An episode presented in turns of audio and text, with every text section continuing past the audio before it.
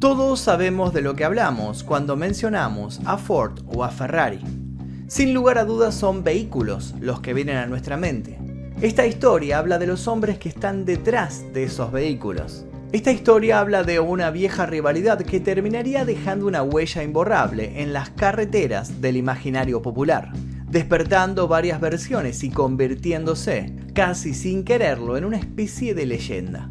Con el paso del tiempo los detalles se agregan, las anécdotas se modifican, se escriben libros, se hacen películas al respecto. Y es que esta es la apasionante historia de dos hombres con una meta bien clara, demostrarle al otro que ellos eran los más poderosos. Subidos a esta ambición, no hubo curva peligrosa que los detuviera. Y a mediados de los años 60, una sola competencia de autos permitiría a los fabricantes demostrar quién era el mejor las 24 horas de Le Mans. Se trata de una carrera en la cual los autos tienen que demostrar durante todo un día su capacidad para resistir. Sin dudas, un desafío épico. Un desafío en el cual estas dos personalidades se sumergieron sin mirar atrás y sin levantar el pie del acelerador. Calienten los motores y abrochen sus cinturones, porque esta historia va a llevarnos a toda velocidad hasta el 18 de julio de 1966, el día que Ford le ganó a Ferrari. Pero antes de continuar me gustaría que me contaran si les gustan los vehículos, si son de mirar carreras y si tienen su favorito, si es Ford, Ferrari, si es Chevrolet, si es alguna otra marca de autos. Quiero leer todos sus comentarios aquí debajo. Ahora, sin más, comencemos. El año 1962 fue un año cargado en lo que refirió a la carrera espacial. Sin ir más lejos, el astronauta estadounidense John Glenn del proyecto Mercury se convertiría en el primer estadounidense en orbitar la Tierra, hito al que los soviéticos responderían con el primer vuelo conjunto de dos naves tripuladas. Las cosas estaban cada vez más candentes entre ambas potencias y muchos eran los que miraban hacia el cielo soñando con la conquista de remotos planetas. Sin embargo, no todas las carreras eran entre cohetes, ni todas eran entre aquellas potencias que se mantendrían en pleito durante la Guerra Fría. Había otro tipo de carreras que muchos estaban deseosos de ganar, sobre todo en el mundo del automovilismo que por ese entonces era dominado, al menos en lo deportivo, por uno de los más grandes titanes de todos los tiempos, Ferrari. Sin embargo, 1962 no solo no fue un año amable para la compañía, sino que sería el año en el cual comenzaría a forjarse un funesto destino para el reconocido caballo veloz. Pero no nos adelantemos. Para conocer lo que sigue a continuación es necesario que repasemos los hábitos de consumo de la sociedad norteamericana en ese entonces, donde florecía la generación de los baby boomers. Los boomers crecieron en una época de dramáticos cambios sociales. En Estados Unidos ese cambio marcó a la generación con una fuerte división cultural entre los defensores del cambio de tendencia izquierdista y los individuos más conservadores.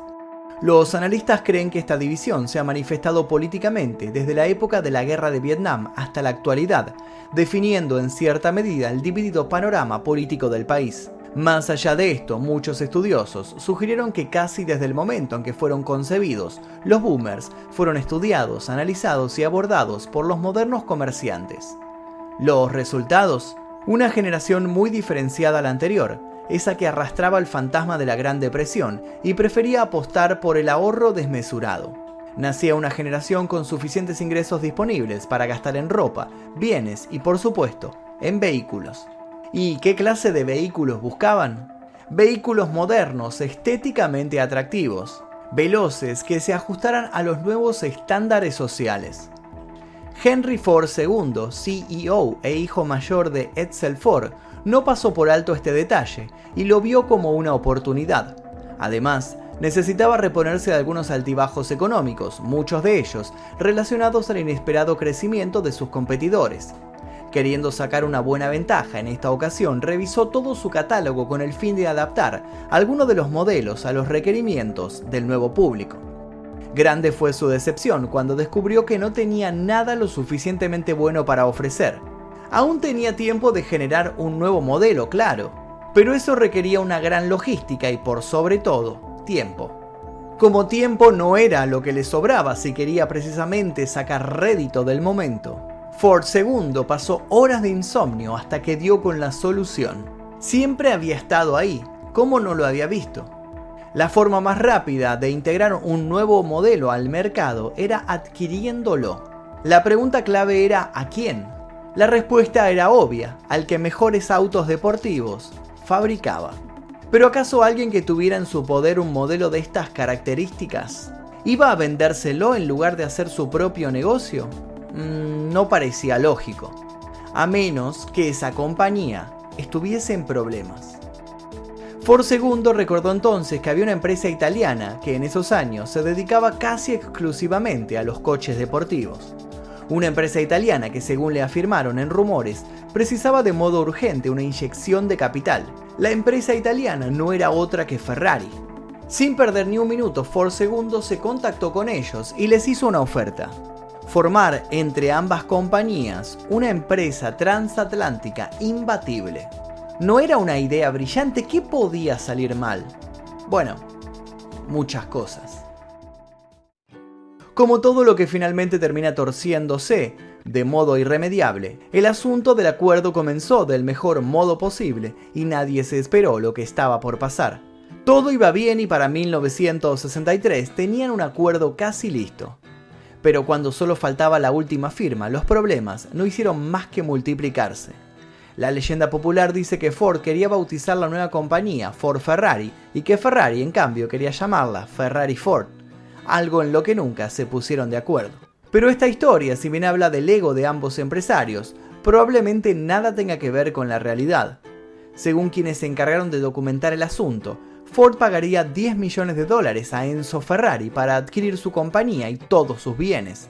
Al parecer, el monto había dejado más que satisfecho a Enzo, pero no así una cláusula de letras pequeñas que a último momento agregaron al contrato. Dicha cláusula establecía que Ford controlaría el presupuesto y por ende todas las decisiones del equipo de carreras de Ferrari. Esto habría enfurecido a Enzo, que como ex corredor de autos y siendo un hombre terriblemente orgulloso, no aceptó desligarse de la parte más preciada de su compañía. Y acá entran de nuevo las habladurías. Según se cree en un arrebato de furia por estas nuevas condiciones, Enzo le dijo a Ford II que no quería tener nada que ver con su compañía horrible y sus horribles autos. Algunos incluso mencionan que Enzo le dijo a Ford II que su empresa no le llegaba ni a los talones a la de su abuelo, el Henry Ford que había comenzado todo. Como es de suponerse, los ánimos quedaron caldeados entre ambas partes. Y así como se habían mostrado orgullosos de estrechar sus manos, ahora se miraban con desconfianza y recelo. Pero la gota que hizo que aquel conflicto se fuera de las manos llegó cuando Ford se enteró de que Enzo, luego de romper el contrato con él, vendió una acción mayoritaria de Ferrari a sus competidores.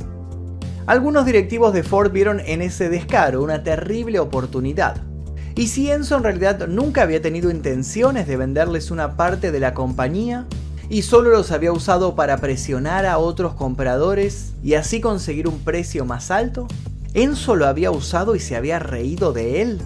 De solo pensarlo, Henry II sintió su sangre hervir. Fue entonces cuando juró venganza.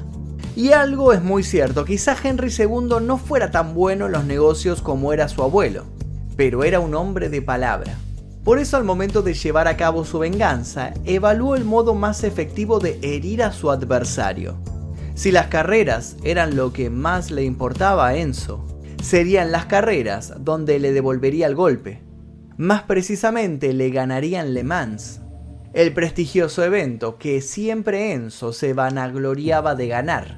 Los allegados de Ford II no lo tomaron muy en serio. ¿Cómo pretendía competir Henry, que solo tenía autos familiares, contra los misiles de Enzo? ¿No era casi una locura querer hacer algo así? Y sí lo era. Y Henry estaba dispuesto a llevar a esa locura al terreno de la realidad, costara lo que costara. Luego de unas cuantas reuniones y dejar en claro que nadie iba a sacarle la idea de la cabeza, todos pusieron manos a la obra para llevar a buen puerto lo que Henry Ford II deseaba.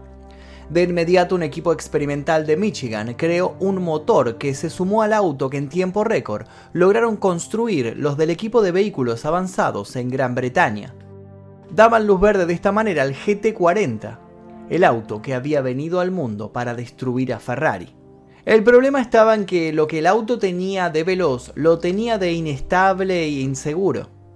¿Lograba buenas velocidades en poco tiempo? Sí, lo que no lograba era frenar con precisión. Era básicamente una trampa mortal con cuatro ruedas. No existía piloto, por bueno que fuera, que pudiera sacar campeón a esa bestia sin correr un riesgo demasiado alto.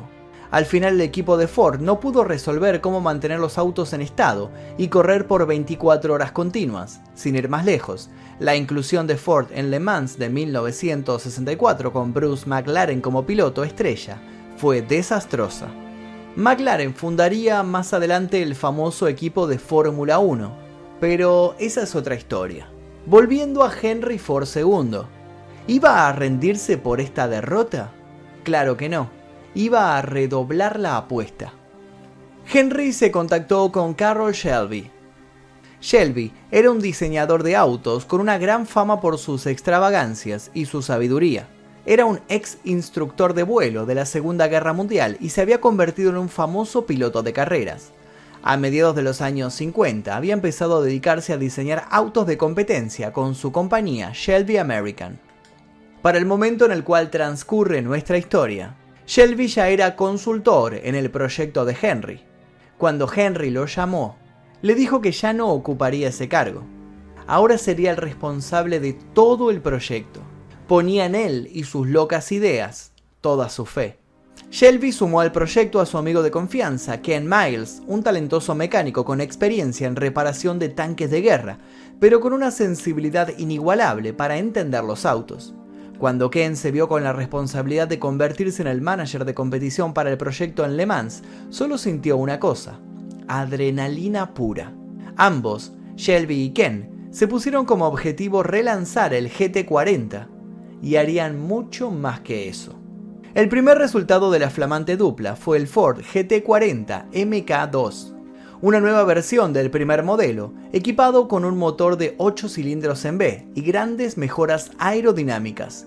El problema de los frenos fue solucionado por Phil Remington, ingeniero de Ford inventó un sistema de cambios rápidos para los frenos que permitía a los mecánicos intercambiar pastillas y rotores durante un cambio de conductor para que no se tuvieran que preocupar porque duraran la carrera completa.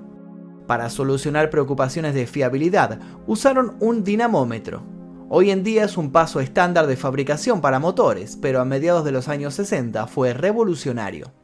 El dinamómetro es una máquina que hace mediciones permitiendo calcular cuánto poder se tiene o necesita. El equipo experimental filmó sesiones de práctica antes de Le Mans y programaron el aparato para recrear los puntos más demandantes de la pista. El equipo de Shelby probó los vehículos en varias competencias. 1965 empezó de forma prometedora para el GT40 con una victoria en Daytona 2000 y un apretado segundo sitio en Sebring. El resto de la temporada, sin embargo, fue decepcionante con muchos problemas técnicos y una racha de mala suerte. Ferrari ganó de nuevo en Le Mans y el campeonato. Lejos de perder la esperanza, Shelby y Miles usaron esa última derrota para poner el auto en su punto supremo. La información recabada les permitió hacer las modificaciones necesarias en el cuerpo y las suspensiones del GT40. Así, a punta de pequeñas remodelaciones, lograron convertir su modelo en uno de los más exitosos del mundo. Nuevamente las victorias en otras carreras, pero otra vez el fantasma de Le Mans, donde Ferrari seguía siendo imbatible. Ford no titubeó y para la edición de ese año llevó 8 GT40 MK2 que repartió en varios equipos. El equipo de Shelby se quedaría con 3 de esos autos. ¿Lo lograrían esta vez? Spoiler alert, Ford no solo le ganaría a Ferrari en Le Mans de 1966, lo humillaría por completo. Ken quien mejor conocía el auto por haber ayudado a desarrollarlo, venía con un desempeño más que bueno. Quería obtener la triple corona y nada indicaba que estuviera lejos de lograrlo. A bordo del Ford 1 tuvo una mala largada, pero luego consiguió imponer el ritmo de la carrera por sobre sus compañeros de equipo, de quienes tomó una considerable ventaja. Pronto quedó bastante claro que Ferrari tendría muchas dificultades contra el nuevo vehículo y el obstinado equipo de trabajos que tenía detrás. Sus autos, que intentaban seguirle el rastro a los Ford, terminaron involucrados en accidentes y sufrieron fallas mecánicas. Los Fords, en cambio, estaban dando un gran espectáculo y al final había tres pilotos liderando Le Mans. Ronnie Bugnum, Bruce McLaren y el bueno de Ken Miles, por supuesto. Ford quería humillar a Ferrari y en un acto casi de perversión deportiva les pidió a los equipos reunir los tres coches en las últimas vueltas para lucirse y dejar en claro que acababan de lograr aquello que se consideraba imposible con fuerza de sobra.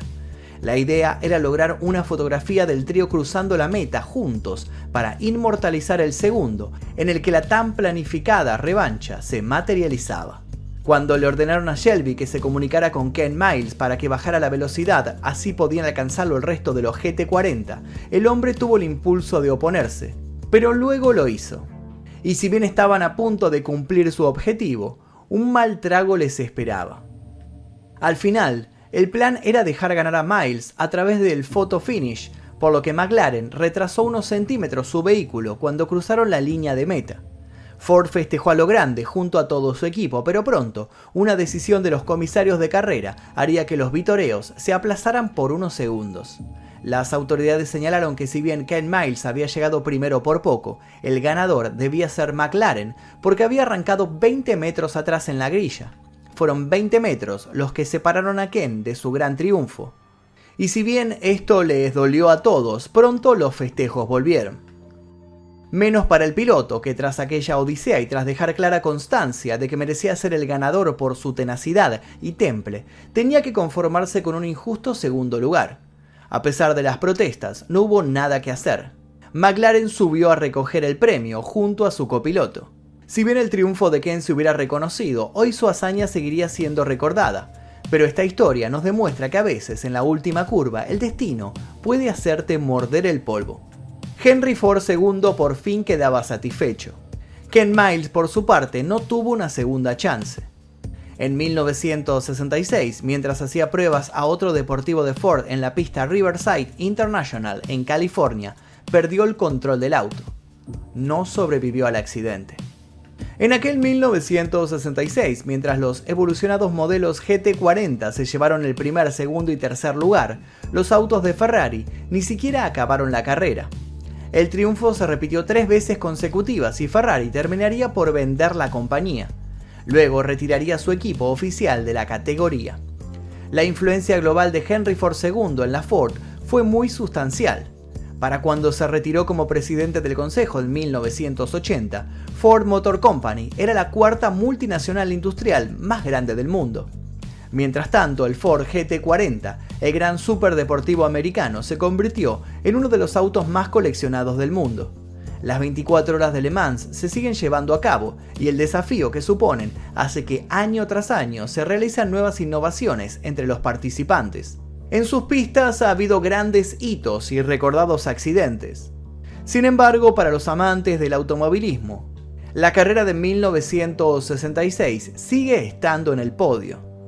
En ella, más allá de los gustos y las preferencias particulares, quedó claro que hay algo imposible de detener, algo que corre a la velocidad de la luz, la voluntad humana.